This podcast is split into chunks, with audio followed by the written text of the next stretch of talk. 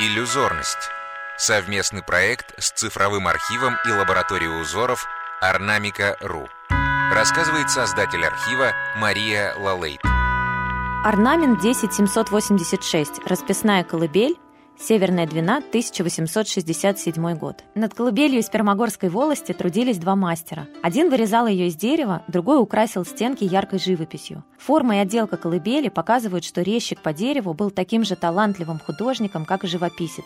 Это подтверждают пропорции колыбели, красиво вырезанные края стенок, фигурные шишечки, украшенные угловые столбики. Живописец же окраской и рисунком сумел подчеркнуть изысканность ее формы, сделал предмет еще более красивым. Роспись стенок Рисунок выполнена на светлом фоне, а угловые столбики и нижний край окрашены в темно-зеленый цвет. Темная окраска смотрится как обрамление живописи стенок, превращает каждую стенку колыбели в самостоятельную картину – подчеркивает легкость и воздушность растительного орнамента, артистичность и тонкость контурного рисунка. Рисунки раскрашены красным, зеленым и желтым цветом. Красный преобладает, отчего колыбель кажется особо праздничной и нарядной. Роспись делится на ряд сюжетных сценок. Каждую из них окружает ковер из зелено-красных цветов и трав. На стенке у изголовья художник изобразил чаепитие. Двое сидят за столом с самоваром, а рядом женщина с ребенком на коленях.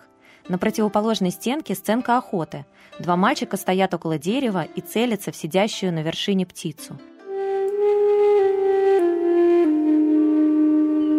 Творческая ассоциация от Оммы, она же Оля Максимова, композитора и участницы проекта «Плейтроника».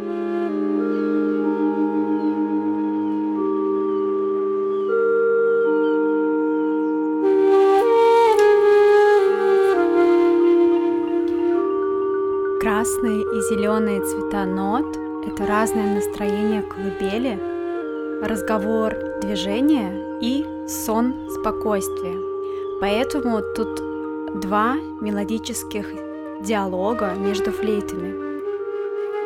Две мизансцены, изображенные на узоре. Колыбельные мелодии чаепития и более резкие звуки охота на птиц.